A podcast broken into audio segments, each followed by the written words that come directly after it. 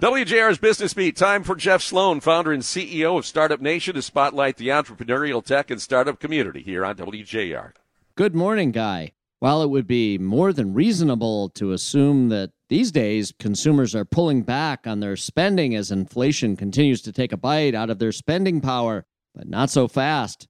Look no further than last week, a week in which Amazon unleashed its two days of shopping bonanza for everything and anything anyone can imagine, all at discount pricing.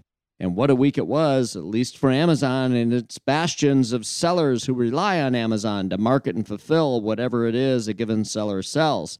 To underscore that consumers have a strong desire to spend these days in spite of inflation, let's take a look at the final tally on how Amazon Prime sales fared. Amazon said shoppers purchased more than 375 million items during this year's Prime Day. That's up from 300 million last year. Home goods, fashion, and beauty were among the top categories during the discount bonanza.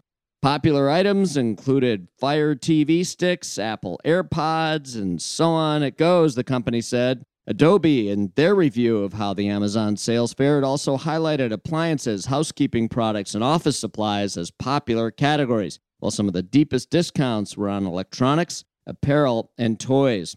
U.S. online sales during Prime rose 6.1% to $12.7 billion during Amazon's two day promotional event, that according to Adobe Analytics, and that sets a new record.